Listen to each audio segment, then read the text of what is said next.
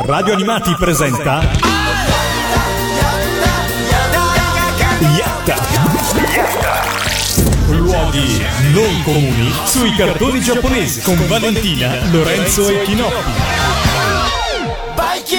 Benvenuti, benvenuti a tutti. Comincia adesso questa puntata speciale di Yatta. Un applauso. Buon pomeriggio. Ebbene sì, abbiamo un pubblico live per questa ultima puntata di questa stagione di Yatta e io sono emozionato, Lorenzo. Anch'io emozionatissimo e ancor più emozionato di aver sentito per l'ultima puntata finalmente la sigla in cui si nomina anche Valentina. Siamo andati avanti un'intera stagione senza Valentina nella sigla, per l'ultima puntata ce l'abbiamo fatta. Cosa ne pensi, Vale? Eh, niente, non, non so cosa dire, l'emozione mi ha, mi ha travolto. Travalica la tua po- possibilità di eh, E razionalizzare. infatti pensavo fosse la sigla sbagliata lì per lì. Lo è stato fino a ieri pomeriggio e l'abbiamo aggiustata in corsa. Puntata speciale di Yatta per insomma questo finale di stagione. Siamo eh, ospiti e a nostra volta ospitiamo, cioè una- è un connubio, diciamo, una commistione. Ci troviamo a Milano e siamo in diretta da Yamato Shop e siamo qua perché la puntata finale di questa edizione di Yatta la condividiamo eh, con gli amici di Manga, canale 149 di Sky. E questa puntata sarà interamente dedicata a conoscere meglio questo, questo progetto e eh, così com- continueremo il fil rouge che abbiamo portato avanti per tutto l'anno, per tutta la nostra stagione, parlando ovviamente anche di animazione, di doppiaggio, di sigle e scopriremo un sacco di cose. Facciamo gli onori e presentiamo e facciamogli anche un applauso a Orlando Leone, responsabile della programmazione di Manga. Ciao! Ciao, ciao a tutti. Benvenuto su Radio Animati e grazie per eh, ospitarci qua quest'oggi a Milano, siamo tutti insieme. Grazie a voi per essere qui. Mi siedo.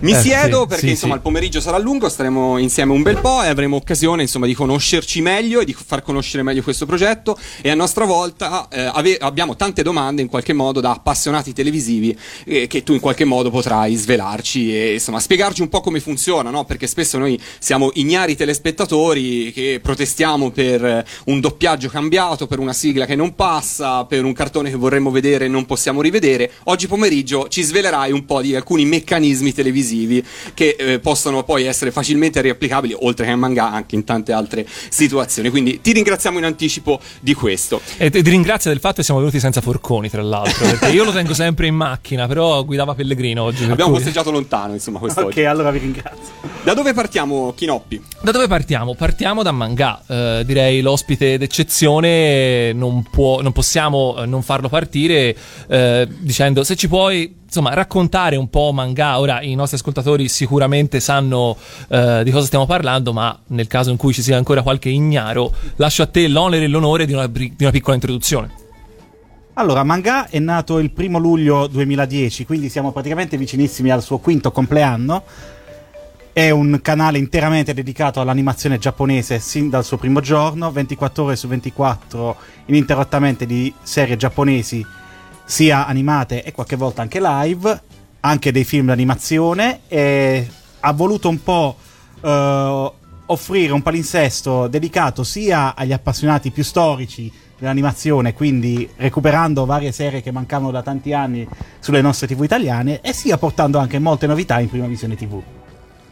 Io, tra l'altro, la prima cosa che mi viene in mente è che se fosse esistita una cosa del genere quando avevo io, insomma, in età, quando andavo a scuola, probabilmente, non so, a scuola non ci sarei andato ci perché sarei- sarei stato a guardare cartoni 24 ore su 24. Probabilmente è così. Ehm, quindi, primo luglio del 2010, vicinissimi al compleanno. Avete in mente di festeggiarlo in qualche modo? Ci sarà qualche evento speciale? Ma diciamo che lo stiamo già festeggiando qua tutti insieme. Ah, mi fa molto piacere far parte dei festeggiamenti. Comunque vedremo se si riuscirà a organizzare qualcos'altro per quella data. Di solito negli anni abbiamo fatto sempre qualche evento. Vedremo cosa sarà possibile fare per allora. Tu lavori per Mangai, sei responsabile del palinsesto fin dalla sua nascita o sei sì, arrivato sì, sì, sono entrato praticamente dalla sua nascita, anzi da mesi prima ho lavorato per la realizzazione di manga e, e da lì eh, diciamo che me lo sento mio a tutti gli effetti. Il canale è abbastanza unico per il panorama italiano. Esistono alcuni equivalenti in giro per il mondo. Nel realizzare manga vi siete ispirati a qualcuno degli altri progetti? Penso a canali francesi, ma non solo. Eh, no, onestamente non, non a canali eh, di animazione esteri. Siamo più, eh, abbiamo più voluto vedere com'era il palinsesto italiano in generale, perché anche se si tratta di serie animate, ogni serie ha un suo target di riferimento, quindi vanno trattati come prodotti a sé stanti a tutti gli effetti.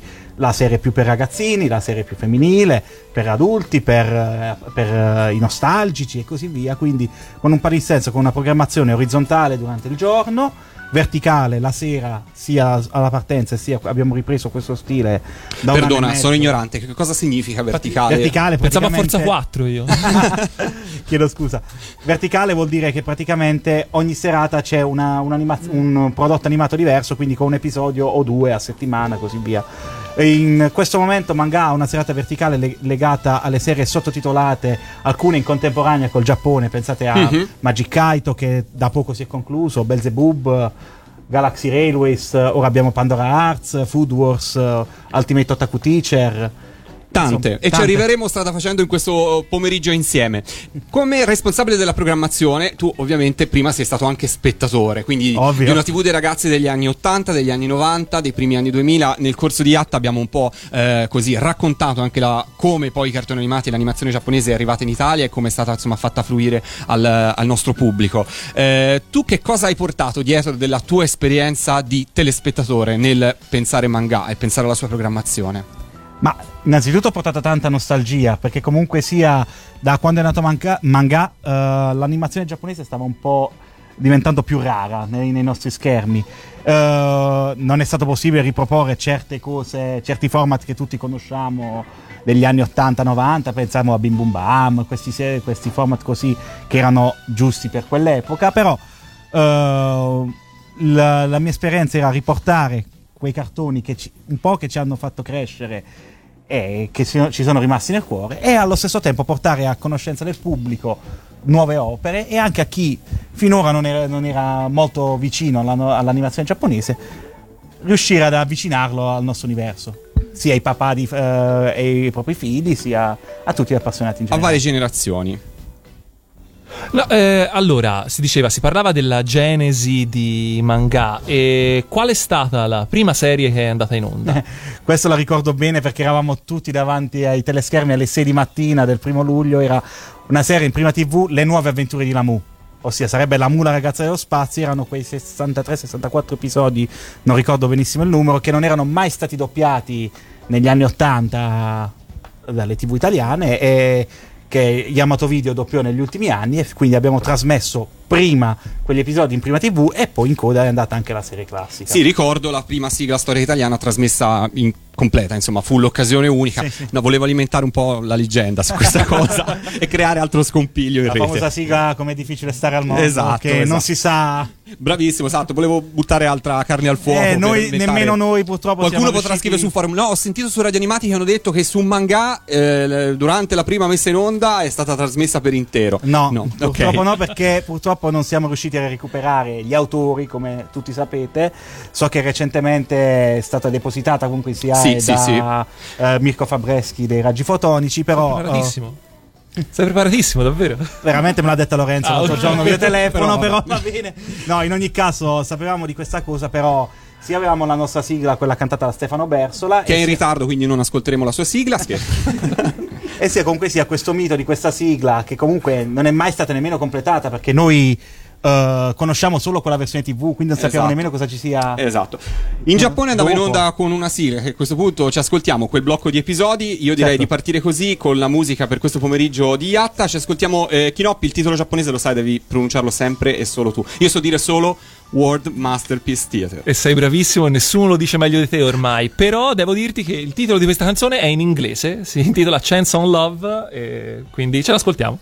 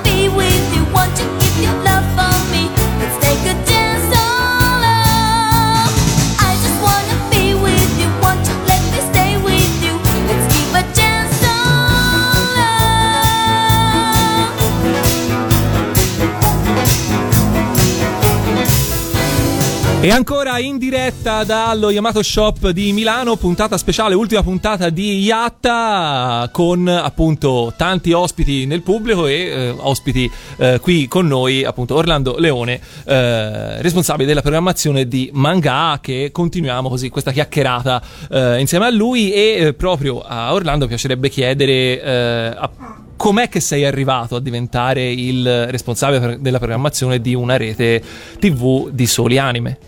Beh, diciamo quasi per caso, però comunque sia ho seguito degli studi in merito. Io sono laureato in economia aziendale indirizzo marketing, poi mi sono trasferito qui a Milano dove ho preso una laurea specialistica in strategia e politica della marca e consumatore, se non ricordo male, allo Yulm di Milano, dove proprio scrissi una tesi sul fenomeno dei manga in Italia, com'era il consumismo italiano legato ai prodotti legati ai- alla fumettistica, all'animazione giapponese, quindi un po' tutto l'universo che si creava dal merchandising, l'on video e così via. Poi mandai i curriculum un po', un po' in giro, allora Manga non esisteva, io lo mandai a Yamato Video, che probabilmente Manga quando doveva nascere chiese dei curriculum a aziende del settore, da lì mi hanno chiamato, io al tempo lavoravo in Divani e Divani Natuzzi come ufficio stampa, sono arrivato all'inizio come ufficio stampa e poi man mano Hai fatto un po' il salto classico dai divani all'animazione. quello che- Classicissimo, Quello, quello che fanno un po' tutti, effettivamente. E, no, davvero. E, e quindi te inizialmente, eh, cioè, sei stato appunto responsabile della programmazione fin, da- fin Fin dall'inizio. dall'inizio, Come Eh, sì, eh, all'inizio non proprio responsabile della programmazione, ero la- l'aiuto responsabile della programmazione, eravamo eh, la- il mio superiore, quella che la, la persona che mi assunse, da lì poi è nato tutto. Io ero arrivato come responsabile più della comunicazione, ho creato io la pagina Facebook di Manga che fin da subito siamo stati il primo anno, siamo stati il primo canale Sky come fan su Facebook, quando ancora non molti erano arrivati su quel social network e poi da lì da cosa nasce cosa è arrivato tutto. Ecco, io invece ti volevo chiedere un'altra cosa. Come eh, responsabile di programmazione, che canoni utilizzi per scegliere poi le, si- le serie che andranno in onda su manga? Sceglie l'appassionato, sceglie diciamo invece la parte più, più manageriale? Com- Strategica. esatto, come si fa la strategia di programmazione di un canale come manga? E diciamo che bisogna tentare di tenere buono l'appassionato, bisogna cercare di soddisfare le esigenze del pubblico, le richieste e comunque dare un giusto mix, di, eh, ascoltare un giusto mix tra l'appassionato tipico di animazione, di, ehm, di fumettistica, animazione giapponese e il pubblico più generalista, perché non scordiamoci che siamo comunque un canale a livello nazionale e eh, sì, noi su Facebook abbiamo più eh, un rapporto più diretto con i fan, ma c'è anche il, pu- il, pubblico occasionale che è molto importante, che magari è più legato a serie più classiche, più legato a, a determinate a determinati orari, determinati repliche e così via. E quindi bisogna trovare un giusto mix tra le due cose per tentare di non scontentare nessuno. Difficilmente si riesce perché ci sarà sempre qualcuno non felice, però noi ce la mettiamo tutta veramente.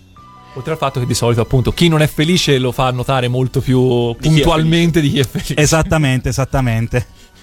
Funziona, funziona spesso così. Fra ehm, le tante cose insomma, che avete mandato in onda nel corso de- di questi anni, c'è una serie in particolare a cui in qualche modo, anche se vuoi per un motivo personale, ti sei affezionato in qualche modo? Sì, ce ne sono diverse a dire la verità. Eh, una? Allora, nel bene e nel male ti dico Stuto Ritman Reborn. Questa perché è una serie che eh, mi è piaciuto molto portare sul manga all'inizio, ma purtroppo per vari problemi poi alla fine, come molti sanno, non siamo riusciti a continuarla. È un mio pallino che prima o poi si riesca a portarla a termine. È una serie di 203 episodi, noi l'abbiamo portata i primi 26. Io in prima persona mi sono anche, ho aiutato anche l'adattamento, la direzione del doppiaggio e è una serie diciamo che ci sono legate sia nel bene che nel male. Poi ovviamente grandi classici come Ken il Guerriero, Yu Yu Hakusho, L'Uomo Tigre e così via. e quant'altro. C'è una serie che sta andando in onda, credo, anche in questo momento su, su manga e direi di ascoltarci la sigla. Che ne dite? Sì, ce l'ascoltiamo. La serie è Belzebub o Bel- Belzebub, o dipende come lo. In Giappone mi dicevi la pronunciano Belzebubu. Perché giustamente la B da sola non si può dire in giapponese. Prima di sentire la sigla, Valentina, ci vuoi dire qualcosa di questa serie? Vi posso dire che è una serie del 2001, è una produzione dello studio Pierrot, quindi una, una produzione di uno, di uno studio di primaria importanza e eh, è tratta da un manga di Ryuei Tamura e racconta, se non ricordo male, la storia di un eh, teppista, di un giovane teppista che eh, fortuitamente incon- ha- incontra il, il figlio di, di Satana, il figlio neonato di Satana. Sì, esatto. E quindi Satana poi glielo affida perché Suo spera, malgrado. esatto, perché spera che lo, renda, che lo renda malvagio al punto giusto. E Sì, che lo, quindi ren- questo- lo renda talmente forte da poter sterminare l'umanità. Eh, Ovviamente sì. la serie è molto ironica e demenziale. Lui, il protagonista, Tatsumi Oga, è un teppista che vive in una scuola col 120% di delinquenza e quindi deve tentare di farsi rispettare con un bebè in spalla e tra tante botte e risate, diciamo. E quindi- Ascoltiamoci la sigla. Credo che sia la seconda proprio con questo.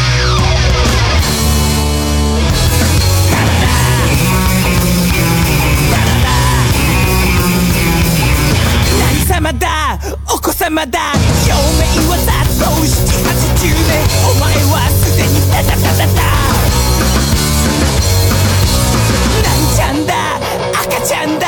2時間おきに号泣だ。余計におっぱい要求だ。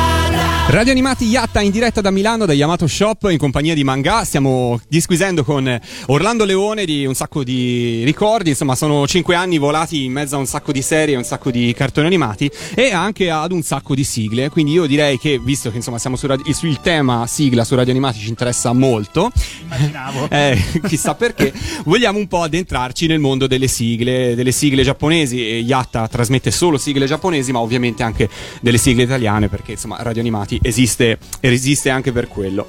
Nel frattempo il regista, che è Pellegrino e salutiamo, mi fa dei segnali di morte, quindi addentiamoci nel mondo delle sigle. Valentina, Sì, ehm, abbiamo sentito per il momento due sigle giapponesi e così sono andate in onda su Manga. Però Manga non trasmette solo sigle giapponesi, alterna alcune trasmissioni in, eh, co- con la sigla originale giapponese, altre invece con le sigle italiane. Eh, perché questa cosa? Allora, diciamo che ogni serie innanzitutto ha la sua storia, quindi non c'è una regola fissa. Eh, è anche vero che ogni serie, eh, anche i suoi diritti, i diritti delle sigle sono separati dai diritti delle serie TV. C'è anche una- un'altra cosa che molte volte, soprattutto per vecchie serie che sono andate in onda negli anni 70-80 sulle TV locali, alcune volte non venivano autorizzate certe sigle italiane. E questo ha fatto un po' inalberare, diciamo, i nostri amici giapponesi che poi hanno vietato l'utilizzo di certe sigle. Oggi come oggi i giapponesi vogliono sempre più che si utilizzino più serie, eh, sigle giapponesi più che sigle italiane. Poi, ovviamente, dipende da licenziante a licenziante, però è- nella maggior parte dei casi succede o per richieste, ti- richieste dirette dei giapponesi o per eh, concessione dei diritti musicali. Ecco, scusa, una domanda al volo, ma mm, perché? Cioè, nel senso, perché il licenziante giapponese insiste per, eh, per la sigla? Cioè, nel senso, di sicuro non ne trae un vantaggio discografico, nel senso, non è che le sigle poi vengono vendute per di più perché la sigla è stata trasmessa in Italia. Beh, innanzitutto credo che ci sia un ritorno SIAE, comunque sia i- Quindi c'è una SIAE giapponese. Sì, sì. Comunque le sigle giapponesi, come sapete, di solito non sono fatte su misura per l'anime, di solito prendono o quella di successo del momento, quindi sono canzoni, Dipende, oppure a, a volte sono richieste. E quindi là bisogna anche vedere un po' com'è l'accordo che hanno stipulato con eh, il, il cantante del, di turno.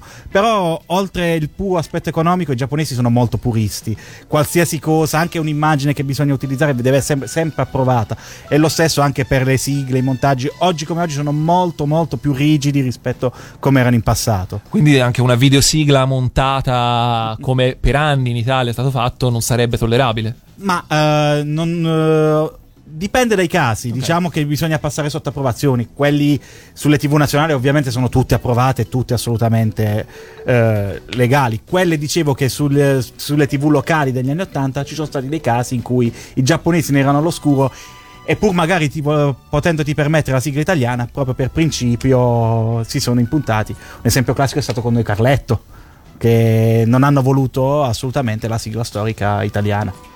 E ne è stata fatta una sigla nuova, fra l'altro, se non sbaglio. Sì, molto simile, però appunto per accontentare un po' i fan più nostalgici, però quella storica non era più possibile utilizzarla.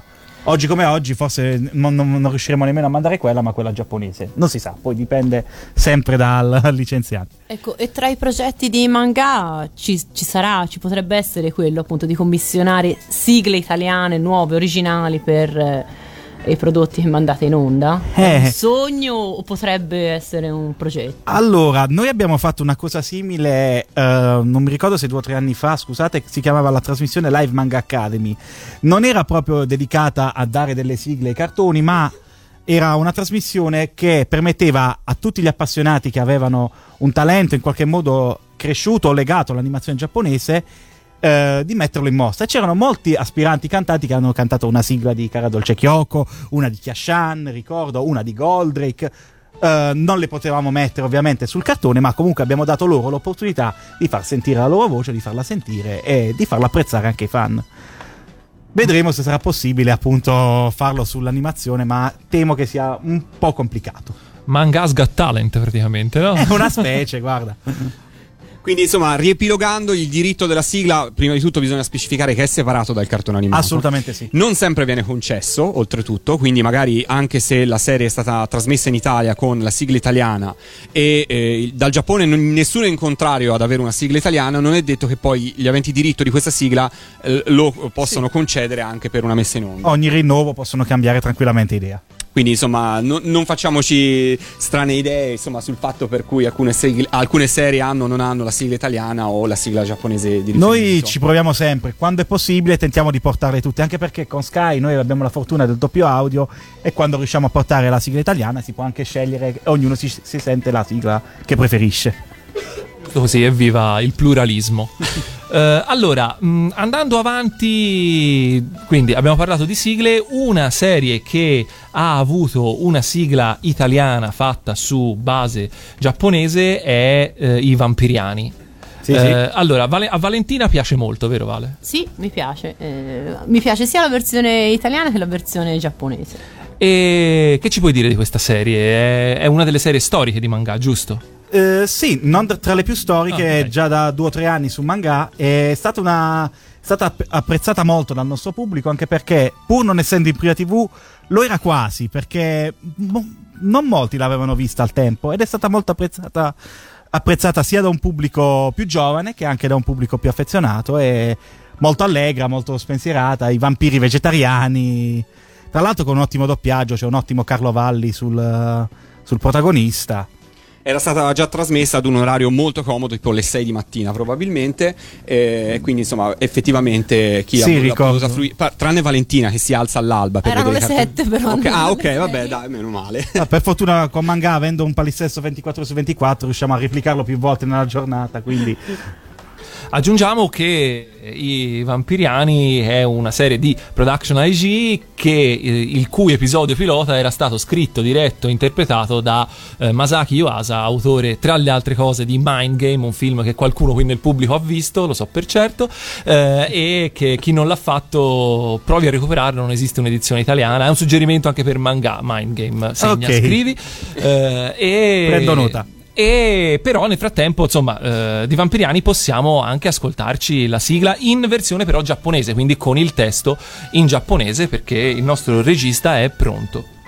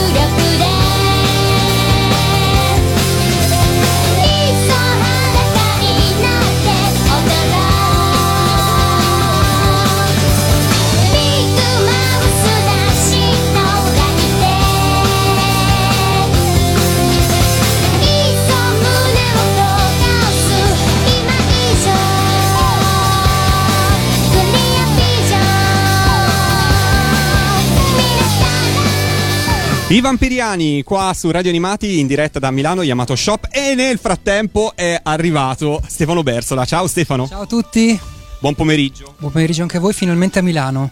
Davvero, è vero, eh, in genere le facciamo dal nostro studio di Milano, ma in un luogo pubblico forse è la prima volta in assoluto che la facciamo insomma dal vivo con un pubblico aperto a tutti. Come stai? Bene, benissimo, voi? Noi bene. Com'è stato questo viaggio?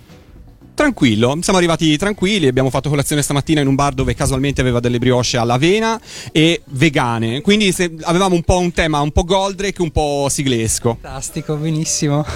un bar a caso. Eh, abbiamo parlato prima con Orlando che la prima serie che è andata in onda su manga il primo luglio di 5 anni fa è stata La Mu. sì, Ti dice qualcosa? beh, sì. Ora non siamo certissimi se è andata in onda con la sigla giapponese oppure con la tua sigla, però approfittiamone per dire due parole su quella sigla, visto insomma che insomma, ne sei molto legato e fa parte del tuo repertorio. Eh, ma è una sigla che ho scritto con ehm, Nicola Fragile ed è stata poi la seconda della, della storica che, ripeto, eh, ve l'ho già detto tantissime volte, non è stata una sostituzione della prima, ma bensì eh, una, nuova, una nuova edizione che mh, diciamo, permette alle persone di poter scegliere appunto mh, tra una sigla piuttosto che l'altra. Ecco. E quindi insomma ti sei comunque... ri- Lo dico sempre perché... Tu hai paura di questa cosa, tu hai il terrore... Sì, eh, sì, sì, un po' vabbè, perché eh, molti, ovviamente, essendo legati ad una sigla, ad un, ad un pezzo storico, eh, averne uno nuovo, come è stato ad esempio quello per Lady Oscar, è sempre un po' un trauma per chi eh, è affezionato, è legato a una, a una sigla. Però ehm, è importante dire che appunto eh, le nuove sigle non sono una sostituzione, ma eh, secondo me sono da considerare come ehm, un, um, un valore aggiunto a quel cartone animato. Guarda, Orlando prima ci spiegava che eh, spesso dal Giappone stesso arrivano eh, richieste di rifare una nuova sigla, addirittura sostituirla. E poi tu hai citato Lady Oscar prima. Spesso credo che quando ci sono due belle canzoni ci sia spazio anche per più di una sigla. Poi ognuno, ge- legandolo alla propria generazione, è affezionato più a una sigla piuttosto che a un'altra. Questo ovviamente non si può mettere, si può mettere in discussione. E forse anche tu con la tua sigla di Lamu hai, diciamo, dato una visione diversa del personaggio rispetto all'altra sigla, sempre che l'altro brano sia nato come sigla di Lamu, perché nessuno lo sa, sai che insomma questo mistero aleggia e quindi non lo sappiamo. Tu hai dato una versione molto romantica di Lamu. Sì, volontariamente romantica, appunto proprio perché eh, la prima sigla era molto ironica, molto, eh, come dire, mh, frizzante. Eh, ho voluto mh, appunto eh, valorizzare quella parte un po' più sentimentale del cartone animato, altrimenti sarebbe diventata appunto una copia della prima, ecco, e non era mia intenzione. Non, non te l'ho chiesto prima, quindi puoi rispondermi tranquillamente di no. Se mi accennassi un pezzettino appena dell'inciso, sì, tranquillo. L'ho fatto anche Patti Bravo a Sanremo questo. Tu mi hai rapito il cuore, l'amore è più di un fuoco e brucia dentro me. Non diverrà un anello al dito, una catena con te. Grazie Stefano. grazie mille, grazie mille. E tro- trovo sempre impressionante questa capacità di Stefano di partire senza riscaldamento, Niente, senza a nulla. freddo pam. così. Cioè, davvero, complimenti. E fra l'altro d- voglio ricordare, visto che tu l'hai citata prima, una tua grande esibizione al Cartoon Village dell'anno scorso, eh, nell'altra, nell'altra sigla di Lamu, accompagnata dall'oculele eh, di, di Sergio. Insomma, È stato bellissimo. Sì, sì, sì, abbiamo proprio unito la sigla storica con quella nuova, eh, con al pianoforte Claudio Maioli. È stata un'esperienza straordinaria. Comunque, per tutti i presenti, chi volesse la sigla di Stefano al piano di sopra si trova il CD Anime Songs, così, giusto per dirlo. Proseguiamo il nostro viaggio, Chinoppi. Proseguiamo? Sì, allora, ora è il momento di cambiare completamente pagina e di introdurre, diciamo, il pezzo grosso della puntata, perché sì, insomma, Manga trasmette da ormai da 5 anni quasi eh, cartoni, anime, eh, 24 ore su 24, ma in questo momento c'è un'ingombrante figura che è quella del maestro Gonagai, che insomma da un po' di tempo ormai eh, è, divent- è entrato in pianta stabile nella programmazione di manga e che eh, insomma agli appassionati insomma è, è uno dei- degli autori che forse in Italia più di tutti muove le masse inteso come masse di appassionati. Eh, come, come ci siamo arrivati a, a, a Gonagai su manga. Siccome le masse sono tante sono anche collegate in diretta su Radio Animati, se vogliono interagire con noi e mandarci dei messaggi potete andare sulla nostra pagina Facebook e commentare i post di oggi legati alla trasmissione oppure mandarci una mail a diretta at radioanimati.it e leggeremo i vostri messaggi. Già ne è arrivato uno relativo a manga che poi ti girerò, però torniamo a parlare di Gonagai. Beh, Gonagai diciamo che è quasi sempre stato presente su manga dal- dall'inizio del canale, dalla partenza del canale. Inizialmente sono arrivate le serie nuove di Gonagai, abbiamo portato la nuova serie di Mazinga Z, Mazinger Edition Z, poi è arrivato il film Mazin Kaiser SKL, se ricordo bene l'ordine cronologico di arrivo, eh, il film di Amon di Devilman e poi abbi- siamo riusciti anche a recuperare man mano serie più classiche, dal Pazzo Mondo di Gonagai alla serie di Get, Get Robot L'ultimo giorno del mondo, se ricordo bene il titolo, perché... eh? E poi ovviamente Devilman e Goldrake, che è stata una grossissima soddisfazione poterlo portare sul canale dal 7 gennaio. Finite le vacanze di Natale, gli appassionati hanno potuto rivedere dopo tantissimi anni Goldrake. Con quale doppiaggio? Allora, di Goldrake noi abbiamo tutti e tre i, doppla- i doppiaggi esistenti. Noi abbiamo optato come scelta editora- editoriale di mandare eh, per la prima volta um, un doppiaggio che non era mai andato in tv, ossia il doppiaggio, chiamiamolo Goldrake eh, rifatto, come lo vogliamo chiamare, o- ossia con l'adattamento storico della Rai degli anni 70-80, però con le nuove voci perché come sappiamo il vecchio doppiaggio storico aveva- presentava dei buchi, c'erano tre puntate non doppiate e così via. Eh, dopo l'estate abbiamo intenzione di portare anche il doppiaggio storico proprio eh, di Casarai e anche abbiamo anche il doppiaggio proprio fedele all'originale giapponese che è Grandizer. Quindi- Godric in tutte le salse. E non senti un po' il peso della responsabilità di aver riportato in tv Goldrick? Cioè Goldrick, lo sai bene, lo sanno tutti, è un qualcosa che trascende un po' l'animazione, è veramente qualcosa di importante per la cultura pop in Italia. Eh sì, diciamo che anche una persona che non è appassionata di, di animazione il nome Goldrick lo conosce. È il cartone probabilmente più famoso tra i cartoni animati giapponesi in Italia. È un successo che ha avuto in Italia, penso, in nessun altro paese del mondo. Forse nemmeno in Giappone Goldrick è così famoso come in Italia. In Giappone è più forte Mazinga, indu- indubbiamente. Eh, sì, un peso... Sì, ma anche una grossa gioia di averlo riportato in tv. È stata veramente una grossa soddisfazione. E come è stato accolto dai fans? Beh, direi molto molto bene. Eh, era davvero attesissimo, mancava da oltre vent'anni in tv. Eh, ci hanno scritto in tantissimi. C'è chi ci, ci si filmava davanti alla tv con i figli per poter finalmente trasmettere le emozioni che ha provato lui da ragazzino ai propri figli. Ci è arrivato veramente di tutto, di tutto ci è arrivato quando abbiamo mandato Goldrick. Anche, anche gli improperi. Eh, qualcuno sì anche. Vai, fanno parte de- del gioco. Eh beh, immagino di sì. Tu Stefano lo seguivi Goldrake in tv? Eh, poco. Qual è il tuo robottone preferito, a prescindere Gonagai? Daitan 3. Che per ora non è stato. No, non- non al fa momento parte. no. Al momento no, però chissà, insomma. Perché proprio Daitar? Ma mm, oddio, non mi ricordo. Perché io ero più legato a cartoni animati un po' più magici, un po' più. ero molto sulle nuvole quando ero piccolo. Ehm, eh, Daitan mi piaceva molto la sigla di Daitan 3. La mitica sigla italiana dei Fratelli Balestra. ok. Torniamo invece a Gonagai e mm, ci ascoltiamo qualcosa? Allora, eh, vabbè, eh, aspetta, devo parlare un secondo con il regista, prendi un secondo di tempo.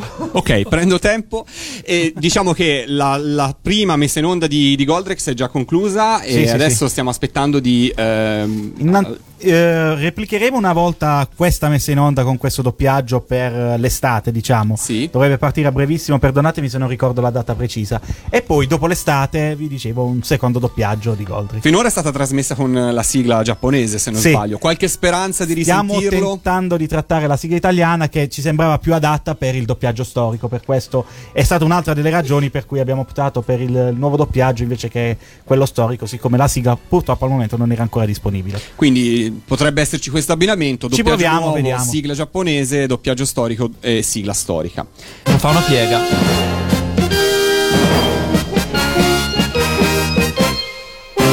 Yuke, Yuke っていう ゆくフリード飛べ飛べ現代座大地と海と青空と 友と誓ったこの平和守りも固く立ち上がれ。地球はこんなに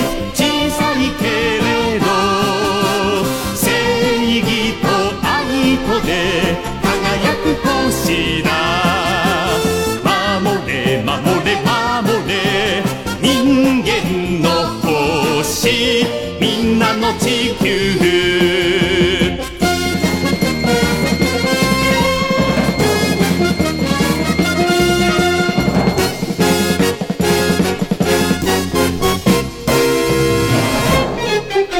行け行けゆくフリード飛べ飛べ現代座攻撃軍を食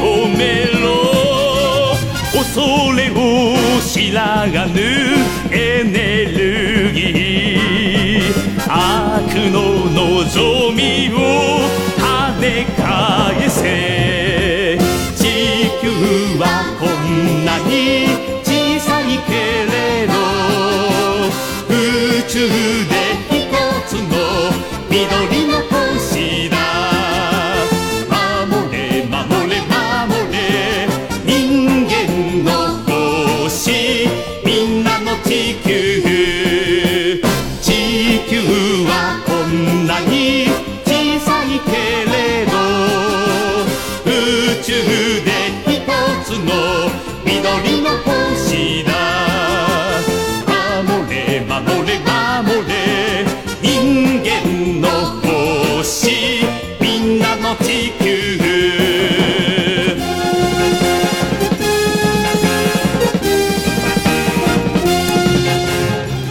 E questa era la sigla originale di Goldrake o Grandizer in questo caso, visto che stiamo parlando di sigla originale. E noi siamo sempre in diretta dallo Yamato Shop di Milano per questa puntata specialissima di Yatta con ospiti eh, manga. Eh, allora, parlavamo di Gonagai, parlavamo di Goldrake, Grandizer, che insomma eh, della sua importanza. Parliamo eh, un attimo, prendiamoci un attimo di pausa e eh, introduciamo un po' eh, il personaggio Gonagai. Tramite eh, la voce della nostra Valentina che sicuramente è preparatissima sul tizio. Tanto Gonagai sì, è come io pensavo che, che volesse dire 5 lungo, perché in giapponese 5 vuol dire go e Nagai vuol dire lungo, ma è scritto diverso, quindi no.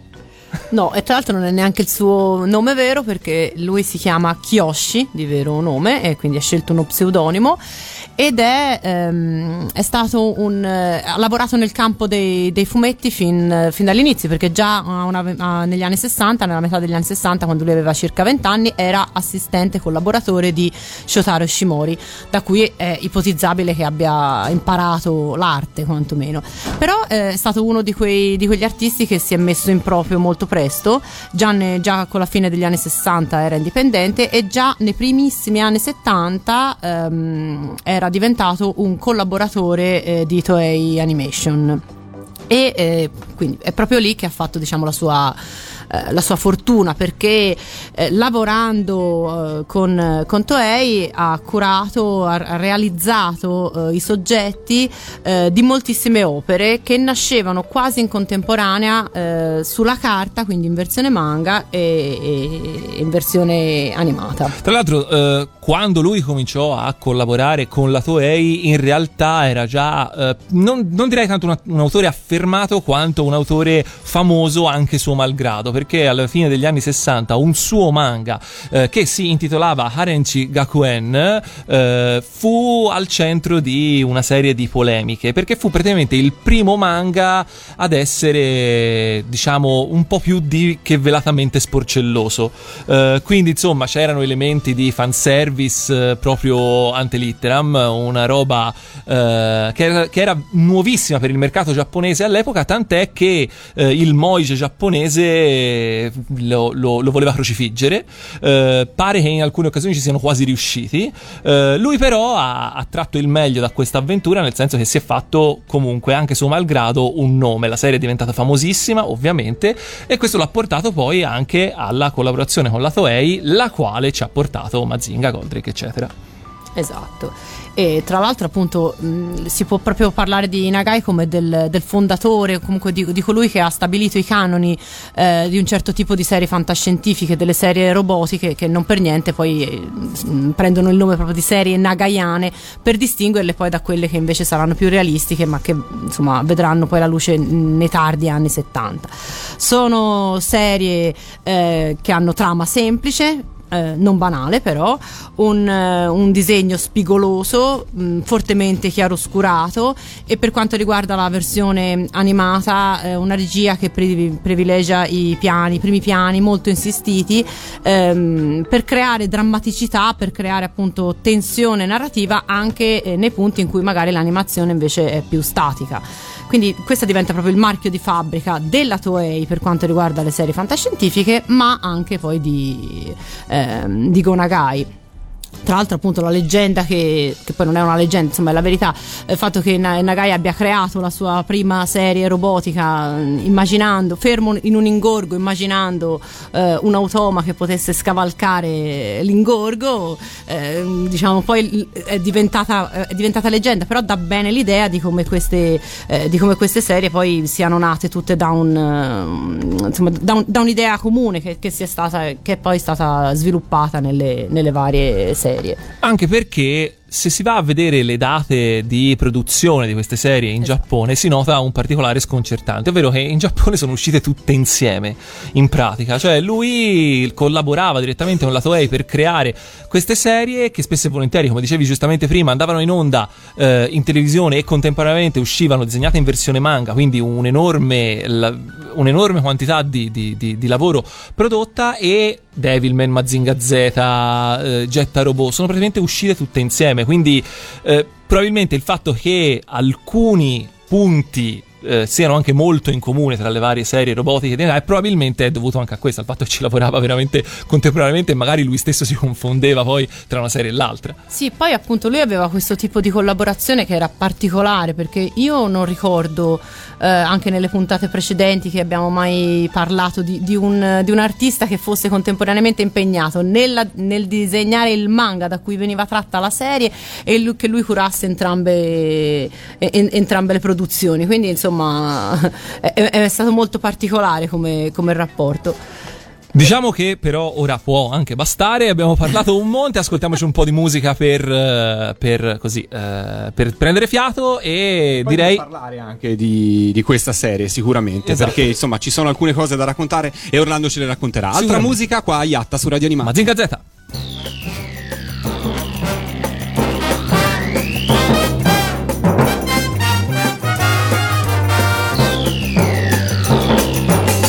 空にそびえる黒金の城スーパーロボットマジンガー Z 無敵の力は僕らのために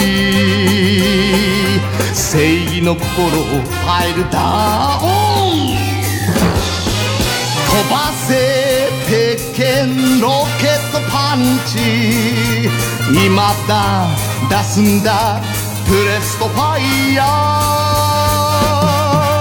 マジンコマジンコマジンガー。Z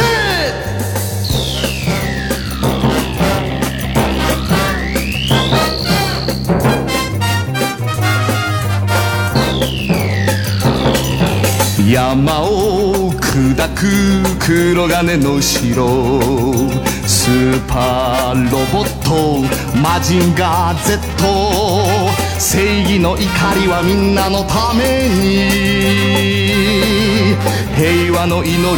パイルダウン発射命中ミサイルパンチ。今だ出すんだ。ルストハリケーン。金箍嘛金箍嘛金箍。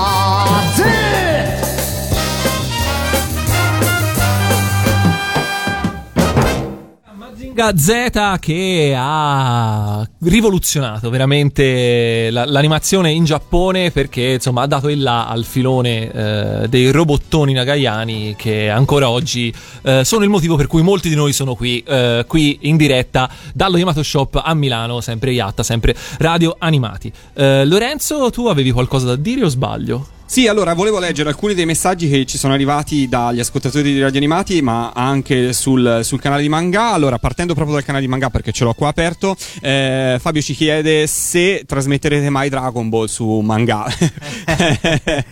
È uno dei cavalli di battaglia di un altro emittente. Noi siamo alla finestra, ma non credo che la mollerà al momento. Domanda un po' più tecnica per chi ha Sky, questo è Aram Benjo che ce la chiede e ci chiede se eh, i contenuti di Manga saranno mai disponibili on demand. Qualcosa è stato disponibile in passato, vedremo con la nuova stagione se sarà possibile portare qualche nuova serie. Sempre dalla nostra pagina Facebook, eh, insomma un sacco di complimenti al canale e insomma saluti a tutti quanti noi e ci chiedono anche, ehm, mi piacerebbe vedere manga anche su Sky Go. E questa è una cosa un po' più complicata. Anche perché SkyGo ha una natura di diritti differenti da Sky normale. Eh, ci stiamo lavorando, ci stiamo lavorando, però non credo sia una cosa possibile nel breve periodo. Però, mai dire mai. Comunque diciamo che se l'on demand ormai pare essere il futuro per ogni cosa, avere una programmazione ripetuta in più fasce orarie sicuramente va un po' in- nella, Sì, sì, nella sì. direzione di permettere a ognuno di seguirlo nello- nell'orario eh, che, che preferisce. Torniamo a parlare di Gonagai e parliamo un attimo di Mazinga Z, visto che insomma ci siamo ascoltati la sigla. Allora, sì, ehm, più che. Più che proprio di Mazinga Z, io volevo invece farti una domanda più, eh, più generica, proprio in generale su quello che ha rappresentato la problematica del lavorare eh, su audio e video di serie eh, storiche, di serie comunque ormai invecchiate e che invece aveva- hanno bisogno di essere presentate al, al- alle- al pubblico esigente eh, di questi anni. Beh, sì, questo è un lavoro che ha fatto molto Yamato Video negli anni. Noi acquistiamo da loro direttamente la serie già lavorata.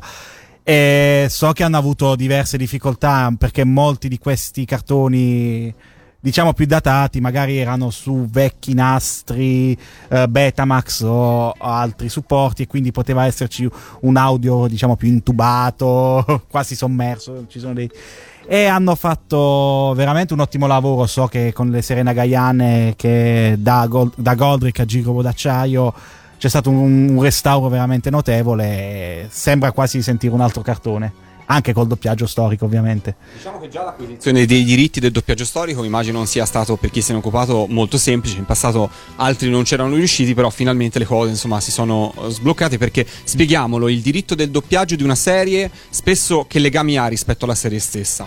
Ehm, è molto probabile che non sia legata alla serie, nel senso che eh, ci sono dei casi in cui, come si dice sempre che ogni serie ha la sua storia, ci sono dei casi in cui devi comprare il diritto dal Giappone del cartone e il diritto del doppiaggio da chi ha effettuato il doppiaggio in Italia perché ne è titolare. Ci sono dei doppiaggi che sono accessibili a tutti, dei doppiaggi che rimangono titolari di chi lo ha, dello studio che lo ha realizzato, così via o dei doppiaggi che ultimamente gli stessi giapponesi importano per ridurre un po' tutti questi passaggi e, e quindi sono gli stessi giapponesi che di regola dovrebbero fornirtelo. Nella maggior parte dei casi non è così, bisogna, andarlo, bisogna andare a caccia del doppiaggio storico o di dove...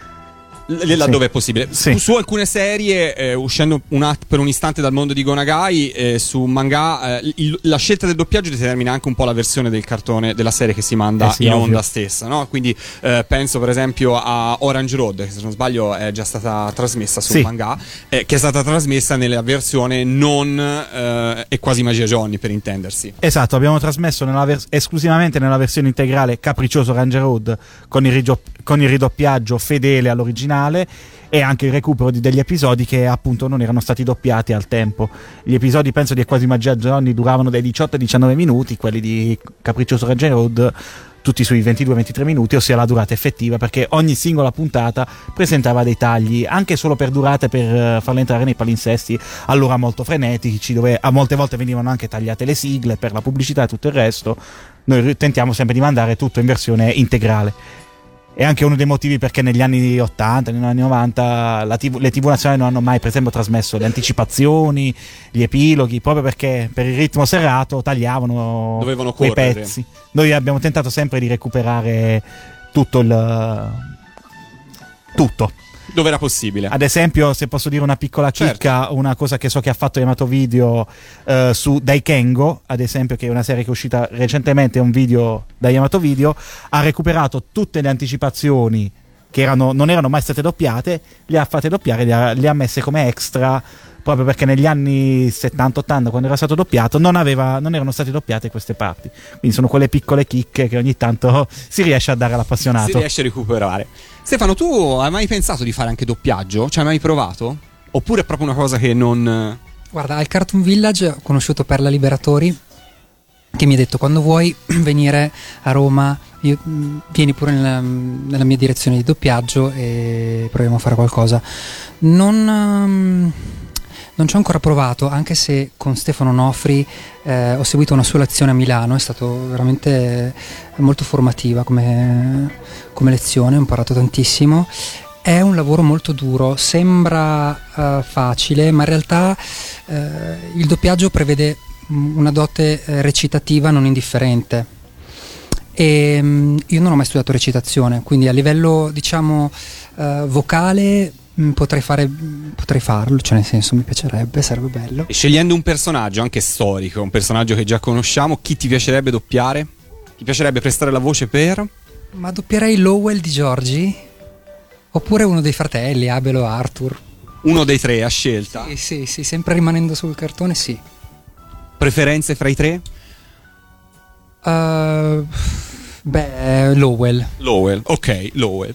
Torniamo ai robottoni, qui saltiamo un po', però insomma la, la programmazione di manga spazia e quindi Giorgia ancora non c'è stata. Avete No. crimi, insomma che siamo un po' in Sì. zona metà anni 80 reti Mediaset, però Sì. Giorgia ancora no. Tra l'altro, proprio perché hai citato Crimi, lasciami dire una piccola chicca che non abbiamo ancora annunciato sulla pagina, ossia che per- a maggio avremo i due lungometraggi animati di Crimi, o avvio come preferite chiamarli, sia eh, il lungo addio e il ritorno di Crimi, che andranno in onda per due weekend eh, su manga.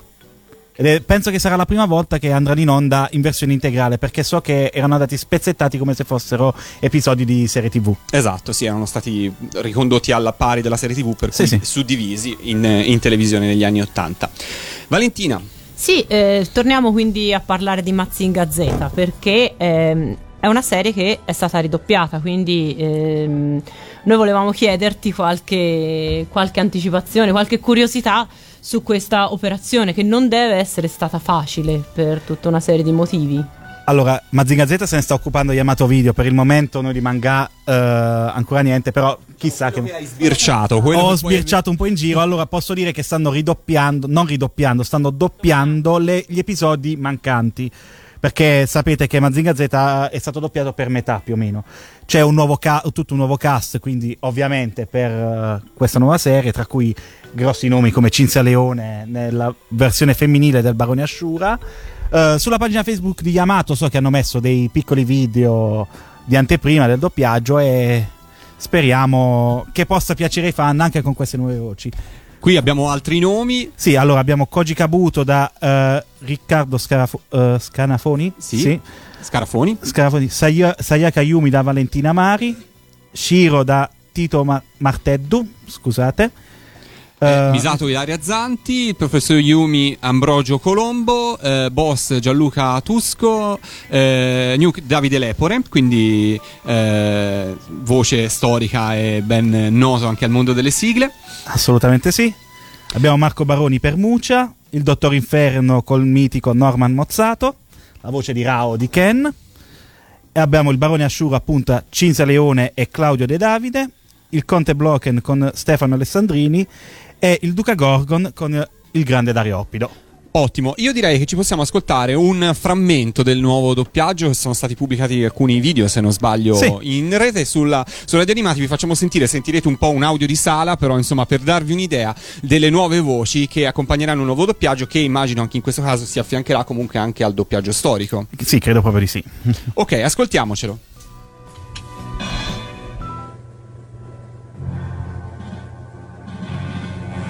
Assolutamente no! Distruggere Spartan K5 sarebbe una tremenda ingiustizia, Per papà! adesso è innocuo, è vero, ma non possiamo prevedere come si comporterà in futuro, Sayaka. Professore, le assicuro che nonostante sia un mostro meccanico ha un animo buono e pacifico. Non possiamo aggredirlo senza motivo. Capisco, ma gli ordini arrivano dall'alto e io non posso proprio oppormi a tale decisione. Sayaka, aspetta, dove stai andando? Voglio andare da Spartan per controllare la situazione. Aspetta, vengo anch'io. E questo era appunto uno spezzone del nuovo doppiaggio di Mazinga Z, una scena chiaramente molto importante nello svolgimento del- della serie, stavano lì e parlavano, va bene, però insomma è giusto per darci un'idea di, eh, di che insomma il lavoro sta procedendo e ne vedremo presto i frutti anche sul Finalmente manga. lo avremo in versione integrale, sì. Evviva, Esatto. evviva, La tecnologia ci permette di accontentare un po' tutti, no? sia sul satellite grazie al doppio audio su Sky, ma anche poi nelle edizioni Sì, DVD ognuno può scegliere il doppiaggio che preferisce e a scoprire spesso un cartone animato anche molto diverso rispetto a come lo aveva conosciuto poi negli, negli anni Ottanta. Eh, Valentina, continuiamo a parlare un po' di robottoni. Sì, ehm, noi eravamo curiosi di sapere se, eh, se ce lo potete dire, chiaramente se, se già lo sapete, ma ehm, di quale serie poi alla fine verrà a essere composto questo progetto Nagai. Quindi noi abbiamo visto il ritorno di Goldrake, adesso appunto Mazinga Z, ma alla fine eh, quali saranno poi le serie incluse in questo progetto quando sarà finito? Ovviamente. Beh, noi come mangati posso dire che per ora abbiamo portato Goldrake in tutte e dobbiamo portarlo anche negli altri suoi due doppiaggi. Cercheremo per dopo l'estate magari di portare un robot giallo e verde, speriamo. Ok. Per i Mazinga vi dico, attualmente non ho notizie, vi vedre- eh, vedremo. Yamato sta portando avanti appunto ora il progetto Mazinga Z e vedremo se riusciremo anche- riusciranno anche a portare le altre, altre serie di Gonagai. Però Noi eh, la curiosità c'era venuta anche perché abbiamo appunto saputo che sta per uscire in Giappone una nuova serie di Devilman e ci chiedevamo se poteva rientrare nei vostri progetti. diciamo che rientra nelle nostre preferenze più che progetti. Vedremo se sarà fattibile. Sarebbe bello, vediamo. Sicuramente come appassionati vedremo se anche come, insomma, come manga si riuscirà a metterci le mani sopra. Per il momento, però, non si sa assolutamente niente Esatto, di questa sì, serie. sì. Non si sa se sarà più legata alla serie animata del, del Devilman eh, verde-azzurro o più legata agli OAV, quindi più fedele al manga. Sembra il disegno un misto tra i due, Sì. Ne, ne- ne parlavamo a pranzo e questa però la voglio dire in diretta. Io la, la butto lì, ho, ho colpito il microfono, la butto lì. Eh, secondo me la cosa fighissima sarebbe se facessero un Devilman che in qualche modo eh, giustifica l'esistenza sia del Devilman cruento del manga, sia del Devilman un po' più edulcorato della serie televisiva, come entrambi veri e esistenti, coesistenti in qualche modo.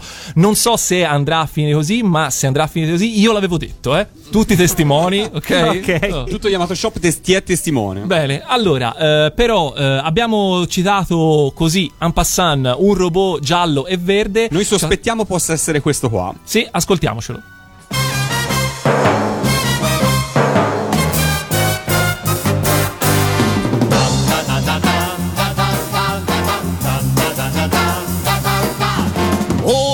俺が辞めたら誰がやるのか。今に似ていろ埴輪原人全滅だ。走れ。バンバンババン走れ。バンバンババンビッグシューター。風より速い。ビルア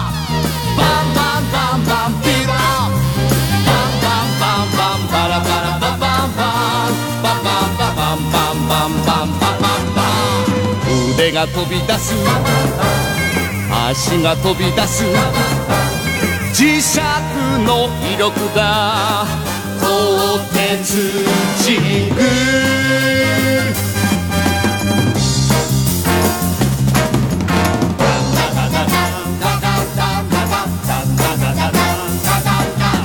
親父見てくれ。俺はやるのだ。悪を限りの卑弥呼の一族全滅だ。行くぞ。バンバンババン。行くぞ。バンバンババン。ナックルボンバー。必殺パンチ。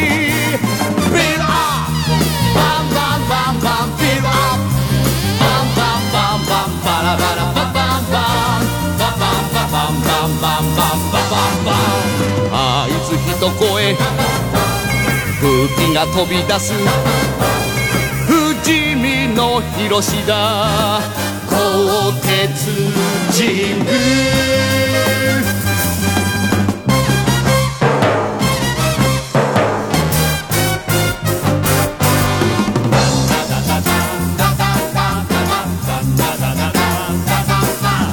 フィールドベースの守りは固い。今に見ていろ邪魔大王国全滅だ。進め。バンバンババン進め。バンバンババン。スピンストーム秘密の兵。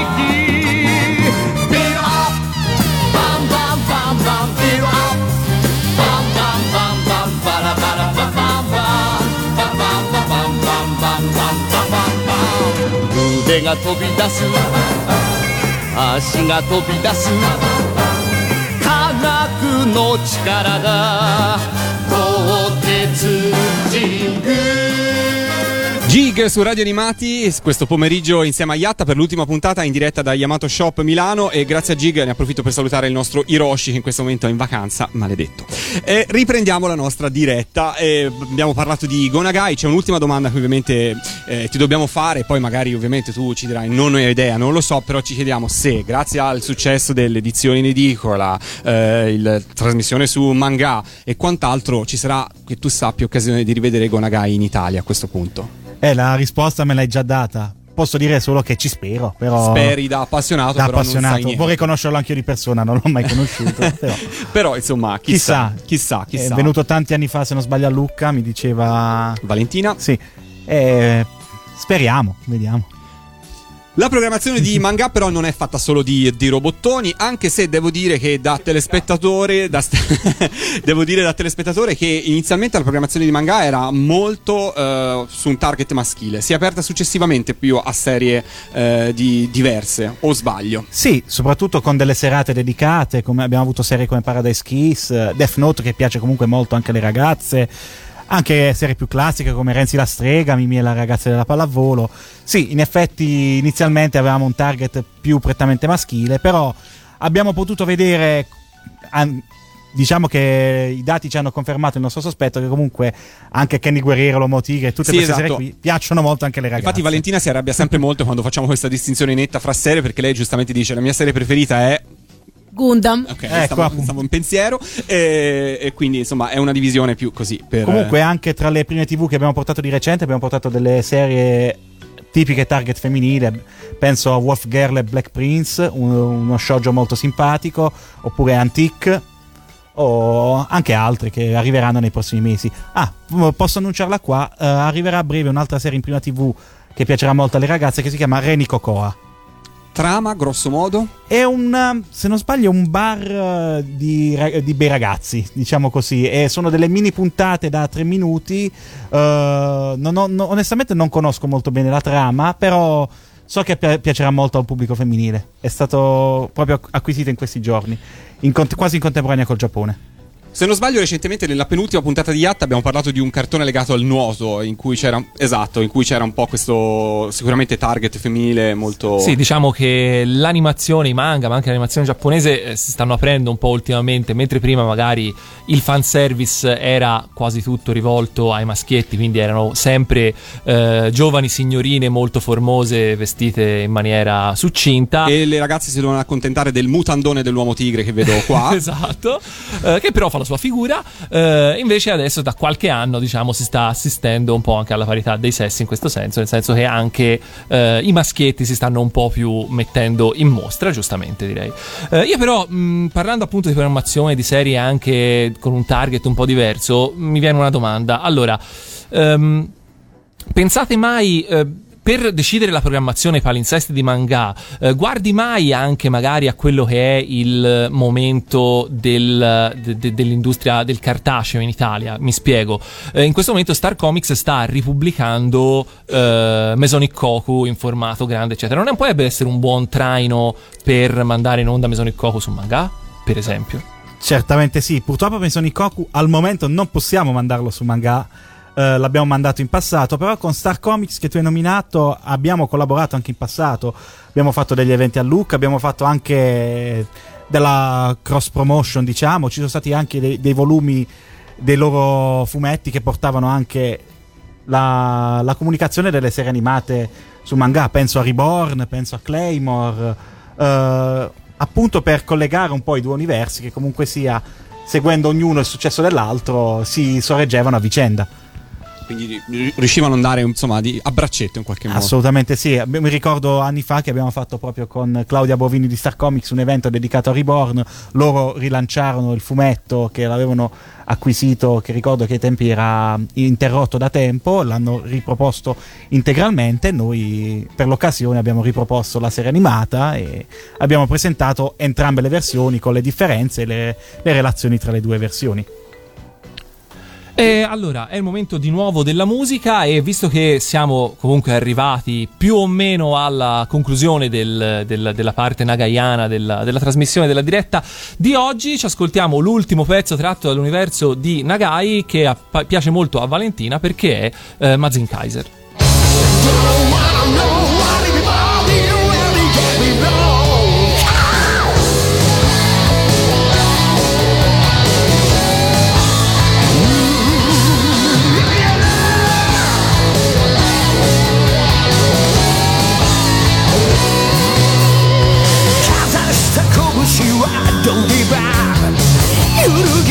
ぎなき力をたたえた」「最強のソルジャー」「掲げたフラッグはエクステンジャー」「神さえも恐れん奴らに」「極上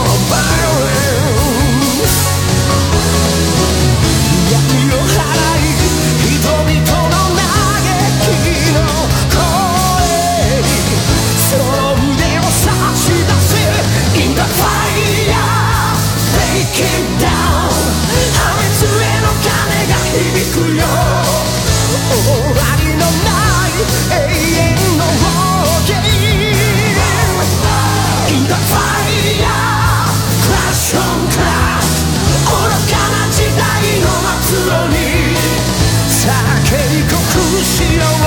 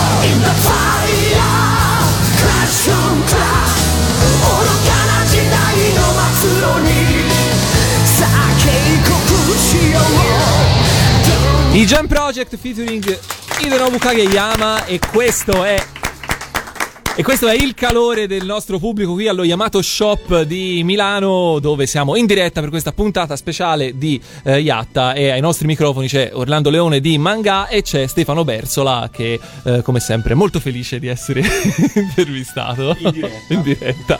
Grande Stefano. Allora, eh, Parliamo, abbiamo parlato finora di serie storiche, eh, andiamo a parlare di invece serie eh, recenti, eh, se non recentissime, perché da un po' di tempo a questa parte Manga eh, ha iniziato a trasmettere eh, anime praticamente in contemporanea con il Giappone eh, con sottotitoli invece che doppiate anche perché appunto i tempi tecnici non permetterebbero un doppiaggio eh, di un minimo di qualità com'è nata eh, quest'idea da dove è partita?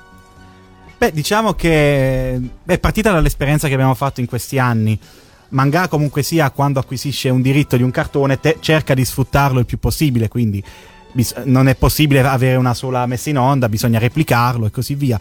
Però il fan vuole anche varietà e una varietà che potevamo offrire con un, un catalogo, chiamiamolo vintage, non riuscivamo a, a soddisfarlo con... eh, con delle serie nuove, proprio perché anche, anche gli stessi costi che può avere un doppiaggio e così via, non riusciva ad avere questa quantità di serie nuove paragonate a quelle vintage.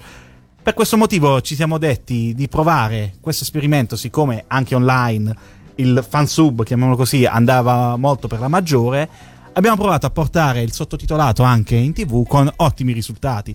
Siamo riusciti quindi a movimentare ancora di più il nostro catalogo e a portare sempre più serie, sia in contemporanea sia comunque molto recenti. Abbiamo nominato prima Belzebub, ma eh, lo stesso Galaxy Railways, abbiamo avuto Magic Kaito in contemporanea col Giappone e così via.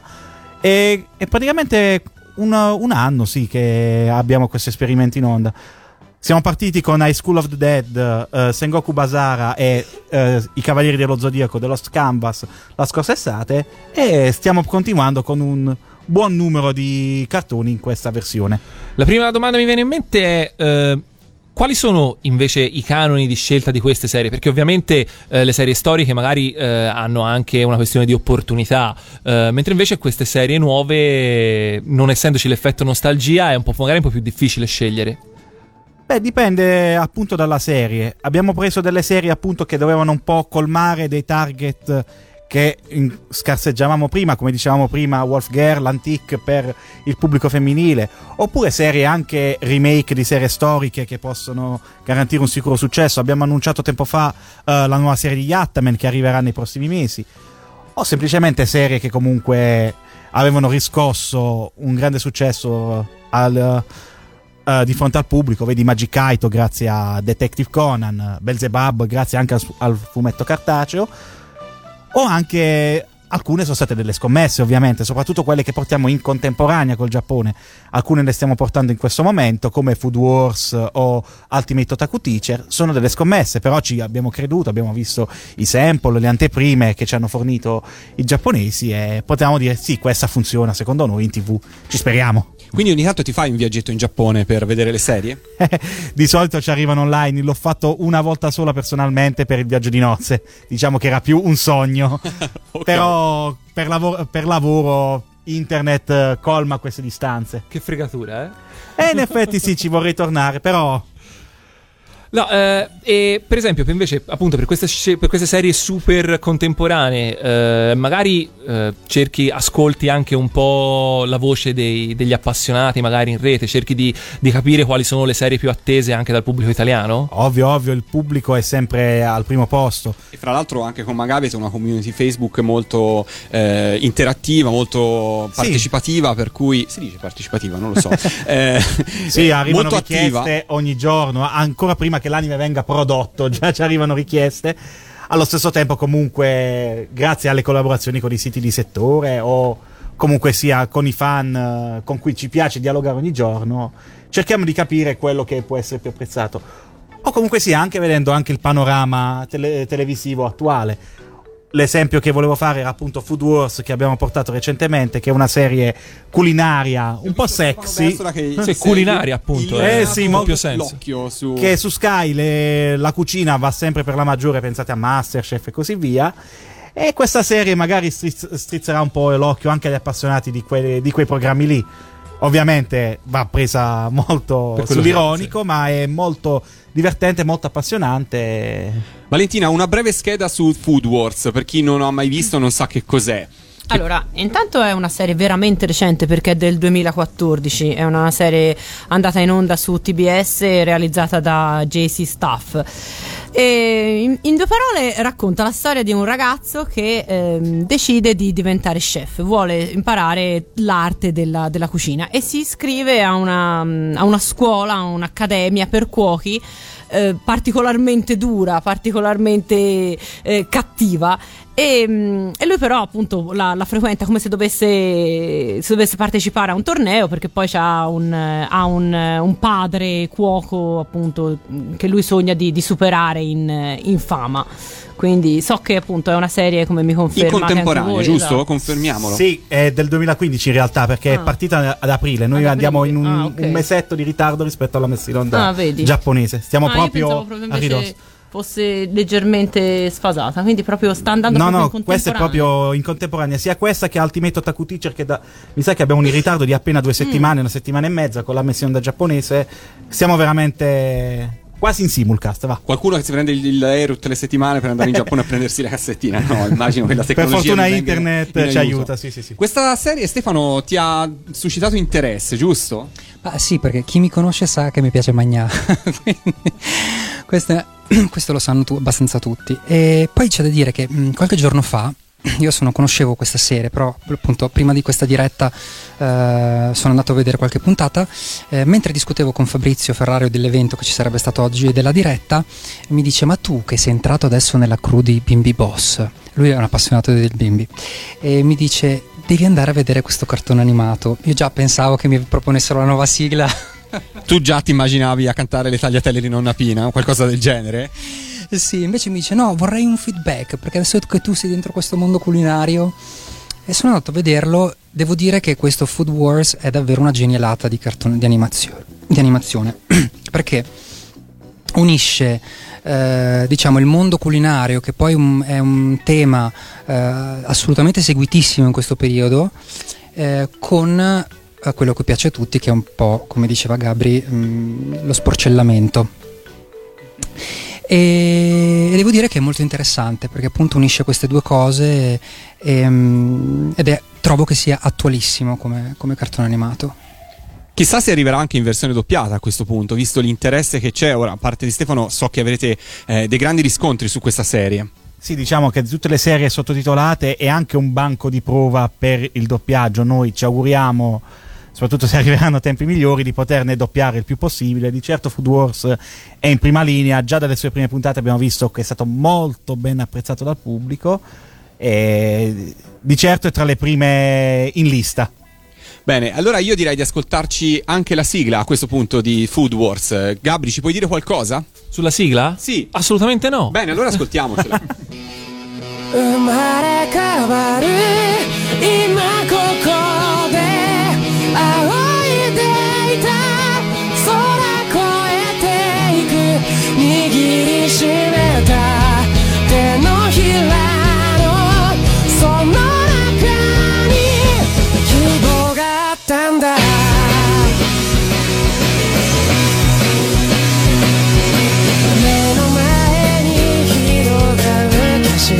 全部が実はちっぽ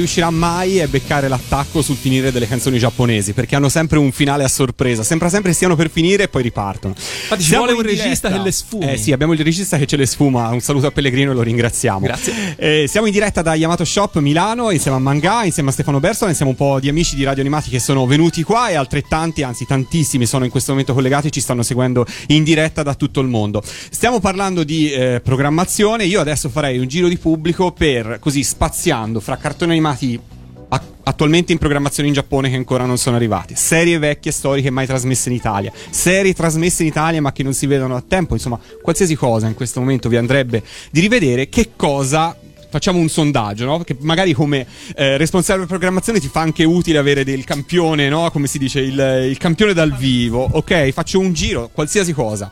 Nome, ciao. Ciao Fabrizio. Pinky Momo. Onestamente non la conosco. mi cogli impreparato, mi documenterò.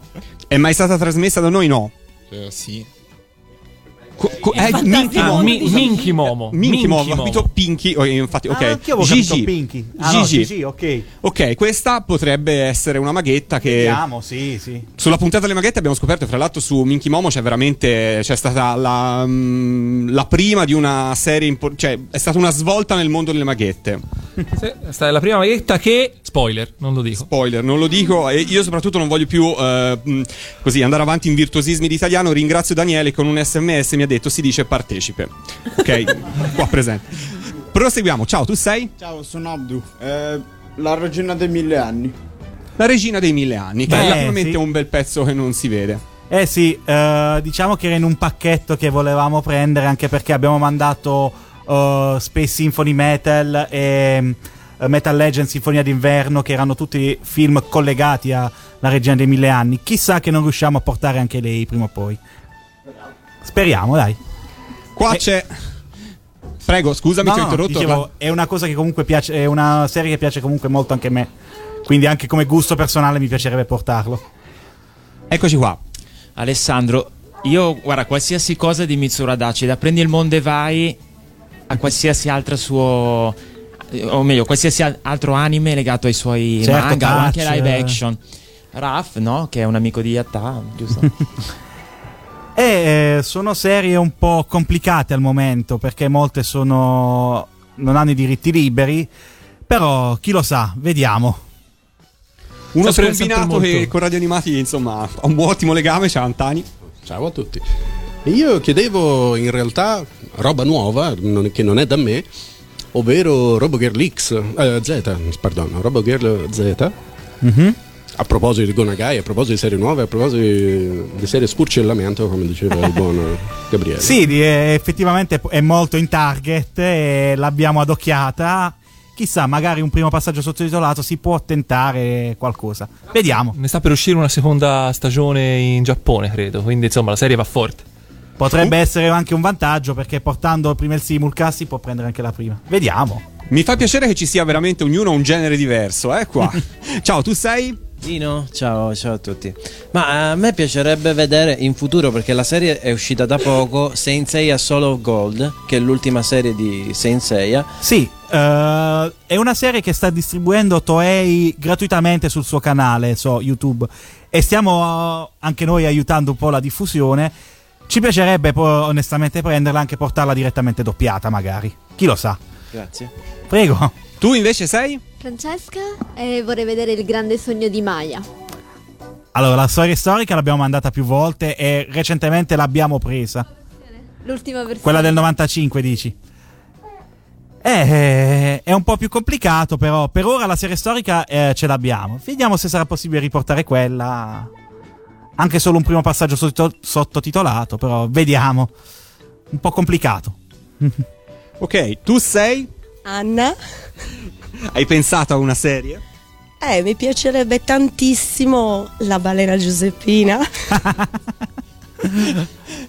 che che è stato suggerito, però insomma, diciamo che è un cartone animato che effettivamente non si vede da, da una vita. Quello assolutamente sì. Non conosco assolutamente lo stato dei diritti di quella serie. Quindi non so dirti se è fattibile o meno. Potreste andare in Giappone a chiederli, probabilmente vi risponderebbero che.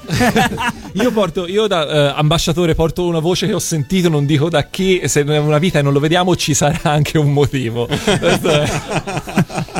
Vabbè. Ciao, tu sei? Ciao, sono Daniele. Mi chiedevo, visto per arginare il problema del ridoppiaggio delle serie martoriate dalla censura, se fosse possibile rivedere eh, sottotitolate Marmalade Boy e Curiosando nei cortili del cuore. Sai che potrebbe essere possibile? Attenzione. Non, è- non ti assicuro niente, però stiamo lavorando un po' in quella direzione. Abbiamo già fatto dei passaggi così per serie come Lise Seiya o Che famiglia è questa Family. E potrebbe essere una cosa fattibile. Se fossero ridoppiate sarebbe anche meglio, però mi accontenterei già di vederle sottotitolate. Diciamo che il doppiaggio può arrivare in un secondo momento. Se dovessimo prenderle, eh, lo, dov- lo vedrei subito perché comunque ci lanceremo nel sottotitolo almeno per eh, una prima tele- eh, per tastare il terreno. Perché se non mi sbaglio Marmalade Boy sono 96 episodi e mi sembra un po' costoso ridoppiarlo 65, comunque Eh sono sì, tanti. bisogna- Ma che te frega, mica paghi te, pagano loro. No, e il, il problema è appunto che poi questi costi devono essere coperti sia dalla pubblicità in tv, sia soprattutto dall'home video o dalla pubblicità e così via. Speriamo, no? Però scusa Lorenzo, aspetta, mi piace questa cosa, no? Che, che senti, eh, ormai ci siamo evoluti tutti, no? Si è evoluto il, il mezzo, ci siamo evoluti noi. Eh, sì, vabbè, sarebbe meglio doppiato, non potendo me lo prendo anche sottotitolato, basta che sia comunque la sua versione originale. Cioè è bello, no? Avere comunque la possibilità di fruire in vari modi a seconda anche un po' del, del- del- del contesto. Beh, sì, ne parlavamo anche a pranzo prima. Il pubblico rispetto agli anni 90 si è un po' più frammentato. Eh, prima era l'appassionato, guardava quello che aveva. Oggi come oggi c'è chi preferisce il sottotitolato, c'è chi preferisce una versione fedele, c'è chi è più legato al vecchio doppiaggio storico, quindi non importa se sia censurato, se sia con nomi inglesi o così via.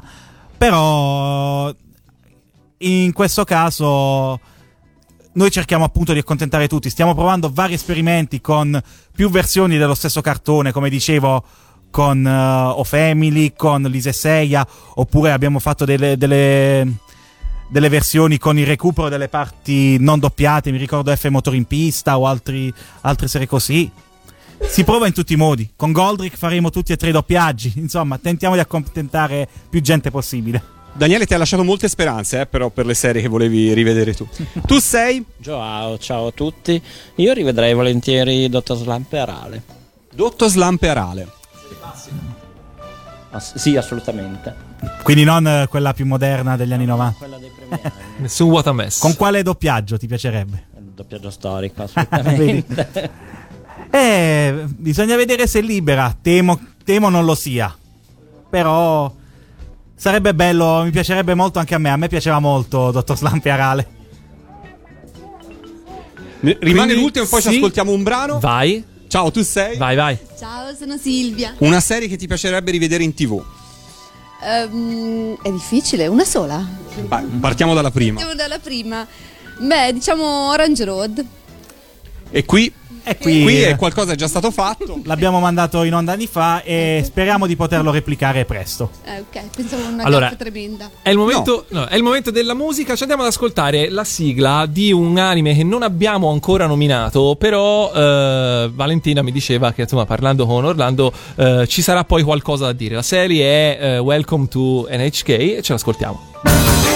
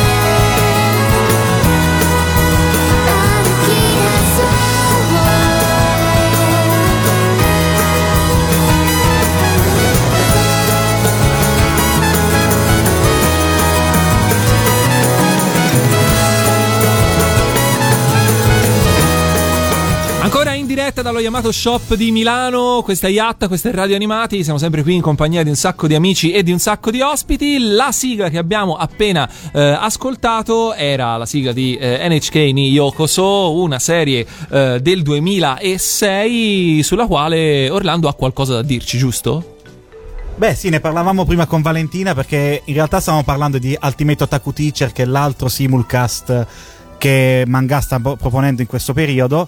È, una serie che forse lo ricordava un po', anche se con toni molto più seri e più cupi, è Welcome to the NHK, di cui eh, ricordo con affetto questa serie anche perché è stata doppiata proprio di fronte al mio ufficio e vedevo i doppiatori Alessandro Rigotti, Davide Garbolino che uscivano distrutti dopo eh, eh, sezioni di doppiaggio con questa serie perché era molto pesante, affrontava il tema degli Kikomori in maniera molto seria, molto cruda e alla fine anche molto realistica. Ehm, la- la- non so se l'ave- penso che l'avranno vista un po' tutti ormai e spero sia piaciuta per i suoi contenuti. appunto. Gli i, i hikikomori, per chi non lo sapesse, sono, diciamo, eh, que- è un fenomeno sociale che sta prendendo tristemente anche piega in Giappone, ovvero eh, un hikikomori è una persona che ha paura fondamentalmente a uscire, a uscire dalla propria stanza talvolta, ad, in- a- ad avere interazione con il mondo esterno, con le altre persone, eccetera. E questa è una cosa che tra l'altro, scusa Orlando, ehm, ne parliamo ogni tanto, no? Ehm, su Yatta abbiamo spesso detto che eh, nel, nel corso degli anni il- i target dell'industria dell'animazione giapponese è, sem- è sempre andato a specificarsi sempre di più e quindi eh, il fatto che ultimamente eh, il- i- gli anime siano pieni di hikikomori, di NIT, ovvero eh, ragazzi che sono usciti da scuola ma non hanno un lavoro e non, eh, diciamo, non, non- sono disoccupati in un certo senso, eccetera. eh, il fatto che appunto molte di queste serie abbiano questi protagonisti significa che molte di queste serie si rivolgono proprio a questo target, che non è per forza una cosa positiva in sé, però è, eh, dimostra come appunto l'industria animazione in Giappone sia molto attenta a chi è il fruitore della serie. Sì, credo che è un problema tipicamente giapponese derivante dal fatto che la cultura giapponese mette molte pressioni ai giovani fin dai lo- loro anni scolastici, quindi molte volte un ragazzo viene pre- colpito dal panico eh, per come dovrà affrontare la vita. Uh, Ultimate Otaku Teacher eh, la prende un po' alla leggera questa cosa e il protagonista è appunto una- un- un- un giovane un, un ragazzo che era un genio praticamente al, al liceo, però oh, perde completamente interesse ver- verso il mondo esterno e, e si isola come un Ikikomori in, ca- in casa, solo comunicando con l'esterno tramite il suo blog di animazione, ma questa serie tenta un po' di essere un po' più scalcinata, un po' più ironica rispetto a Welcome to the NHK, con una sorella molto energica armata di mazza da baseball che letteralmente a botte fa uscire il fratello di casa e gli trova anche un lavoro come professore eh, di liceo. E quindi tenta un po' anche di eh, tentare magari di trovare una reazione oh, in questi ragazzi che affrontano questo problema che è molto serio e, affligge molte famiglie giapponesi.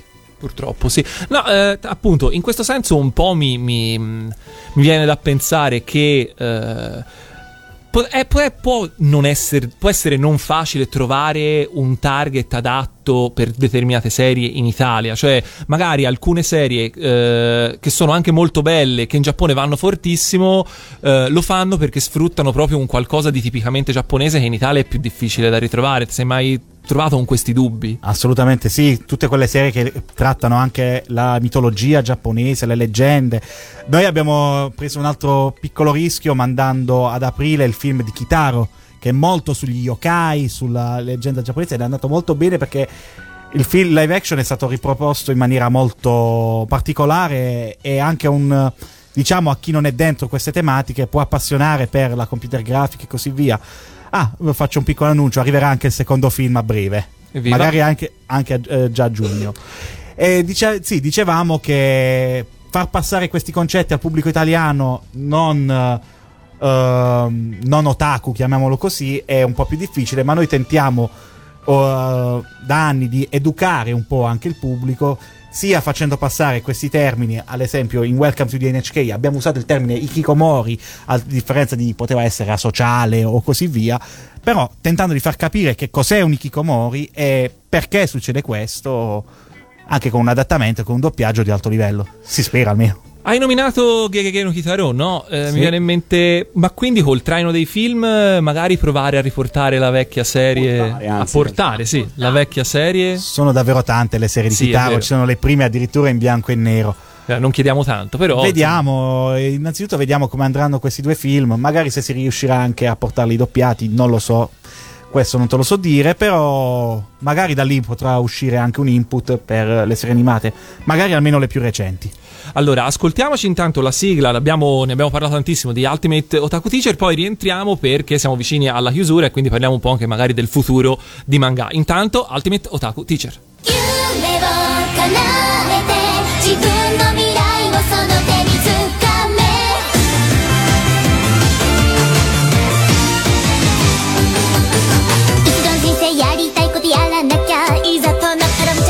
白くしてやろうぜ。つまらないことする君にはお仕置きが必要かな。酒の常識なんか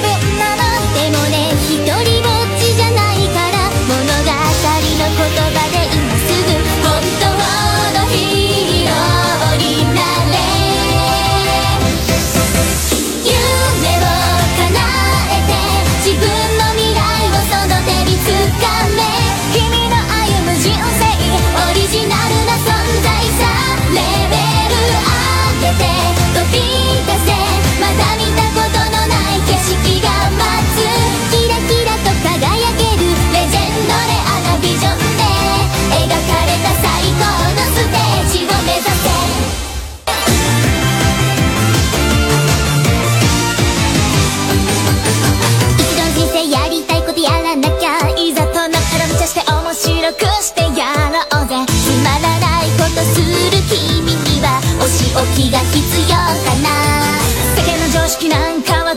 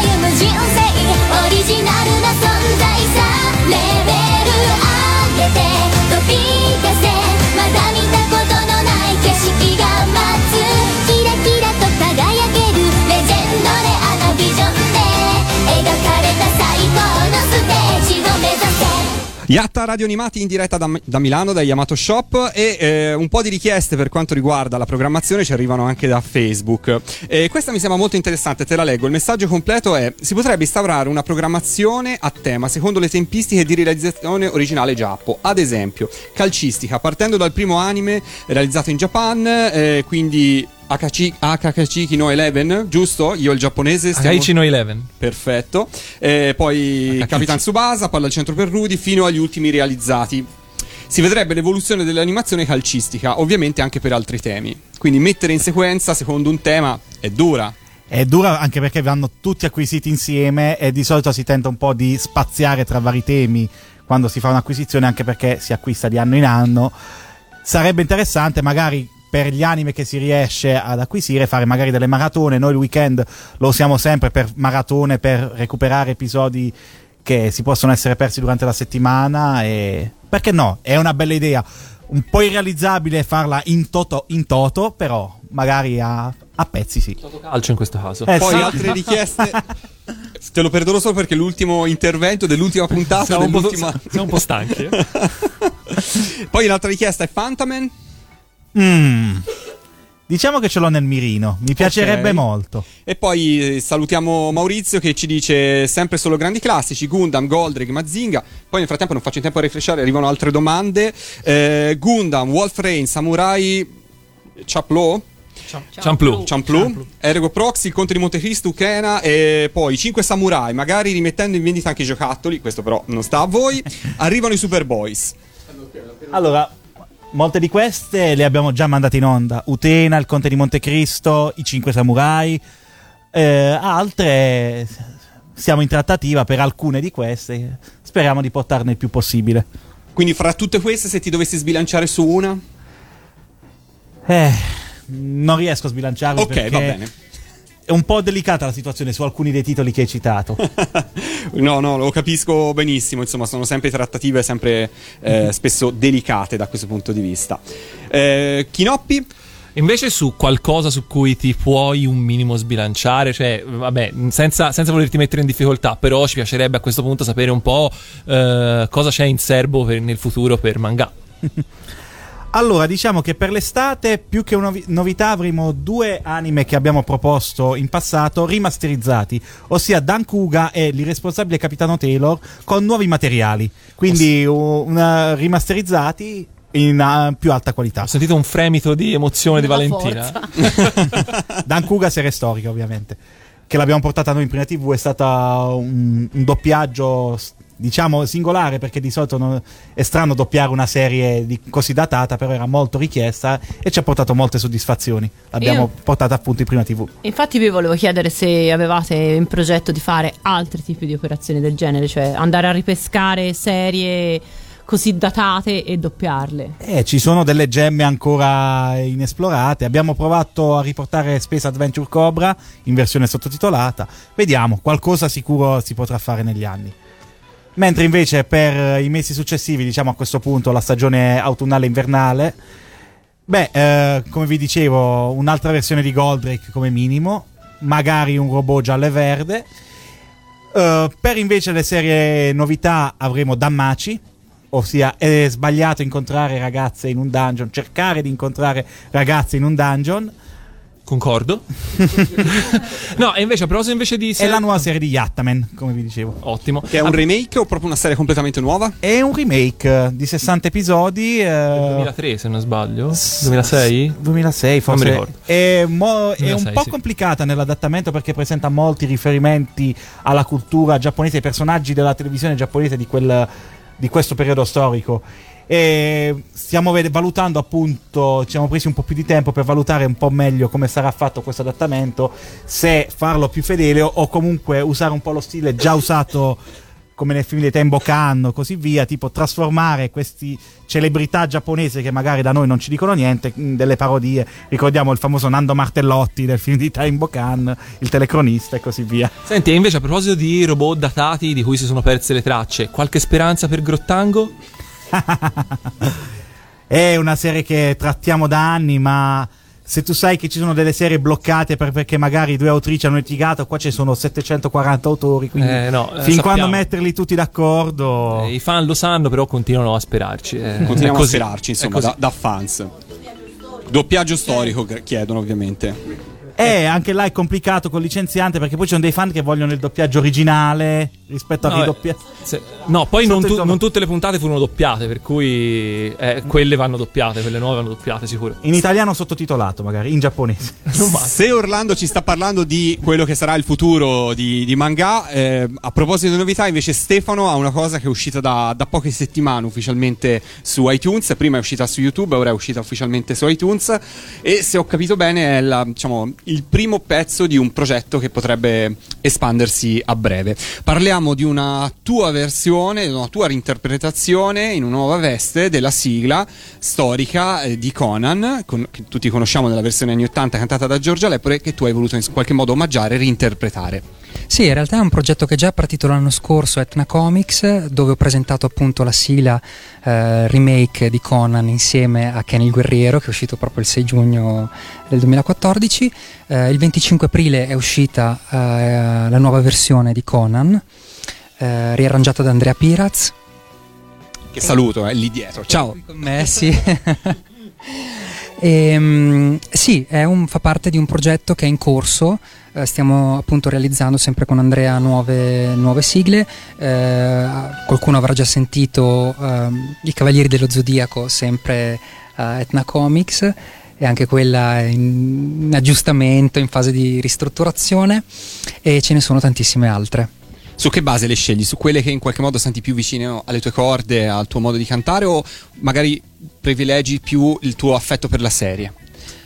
Sicuramente mh, privilegio il mio affetto per la serie e eh, soprattutto la canzone che mi, ha, che mi ha dato di più, che mi ha emozionato di più. Eh, non c'è una, mh, una strategia, diciamo, particolare rispetto al cartone animato, Eh, c'è più una- un viaggio emozionale di quello che, che- che mi, che mi hanno dato appunto le sigle, le sigle dei cartoni animati. Perché alla base di tutto comunque della musica c'è anche l'emozionalità, quindi credo che sia fondamentale eh, provare già dall'inizio qualcosa per un, per un brano e poi farlo tuo, questo è fondamentale. Che effetto ti fa riascoltarti in tv? Fra l'altro citiamo City Hunter che su manga non so se è tuttora in, in programmazione o Sì, se è è terminato forse da in fase poco. di conclusione, se non ricordo male, o si è concluso da pochissimo. E se non ricordo male sta andando in onda in questo caso con eh, la sigla italiana, Sì, quindi sì, con sì. la sigla eh, di Stefano. Che effetto ti fa risentirti in tv con le sigle? Ti soffermi o quando fai zapping e magari ti capita di trovare una tua sigla o no? Ma in realtà mi mm, sorrido perché dico Madonna ma avrei potuto cantarla meglio, io che sono...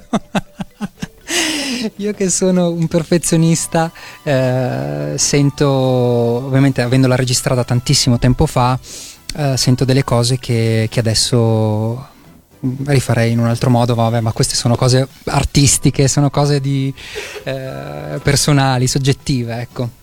Comunque ri- ricordiamolo, tutte le tue sigle di quel periodo sono finalmente uscite su CD, sono disponibili e eh, chi le vuole le può trovare finalmente in maniera ufficiale. Sì, sì, è stato proprio realizzato il CD da Yamato Video con eh, tutte le sigle che sono state realizzate, quindi quella di Pat Labor, Sun College. Ecco, a proposito di cartoni animati che dovrebbero ritrasmettere. Sì, sì, conosco bene. Manga.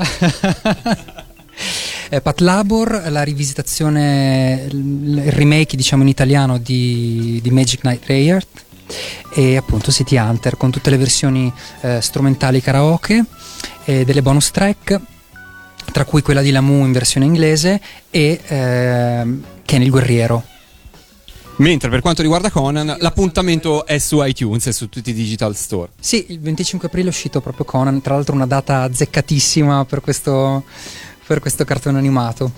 Direi di sì. Chinoppi? Sì, dimmi. Come stai? Menone, te? Anch'io bene. No, vabbè, dai, siamo, siamo un po' provati da queste due ore di diretta o sbaglio? No, direi vabbè. di sì, io direi di così eh, iniziare a salutare e ringraziare, insomma, prima di tutto Yamato Shop che ci ha ospitato quest'oggi qua insieme a, a Manga eh, per questa bella chiacchierata oggi pomeriggio. Grazie a voi.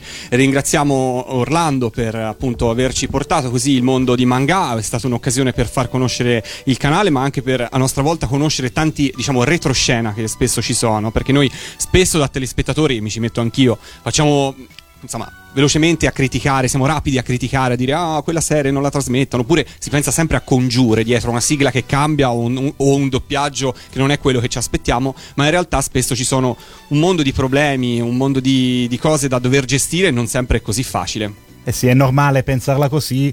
Bisogna anche capire che non siamo masochisti, non vogliamo il nostro male quando non facciamo qualcosa è perché molte volte non è possibile farla. Bene, io ringrazio tutti, da parte mia è tutto, ringrazio Pellegrino che è stato alla regia, ringrazio insomma eh, Valentina Chinoppi che, insomma, con cui ho condiviso questo viaggio per diverse puntate, abbiamo iniziato lo scorso autunno per questa lunga stagione di Yatta con cui abbiamo ripercorso il meglio dell'animazione giapponese Il e, quindi- peggio e anche il C'era anche peggio Don direi.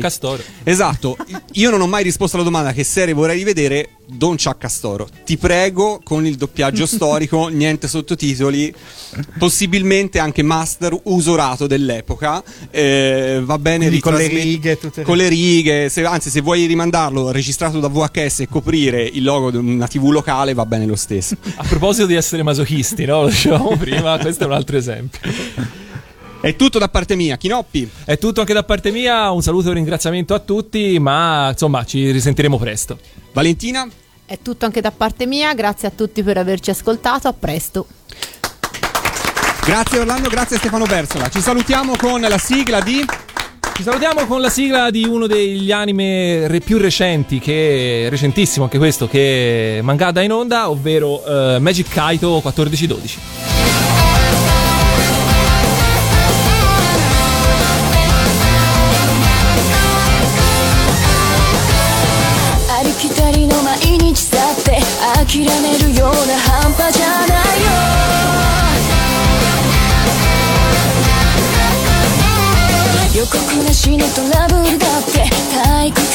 しでも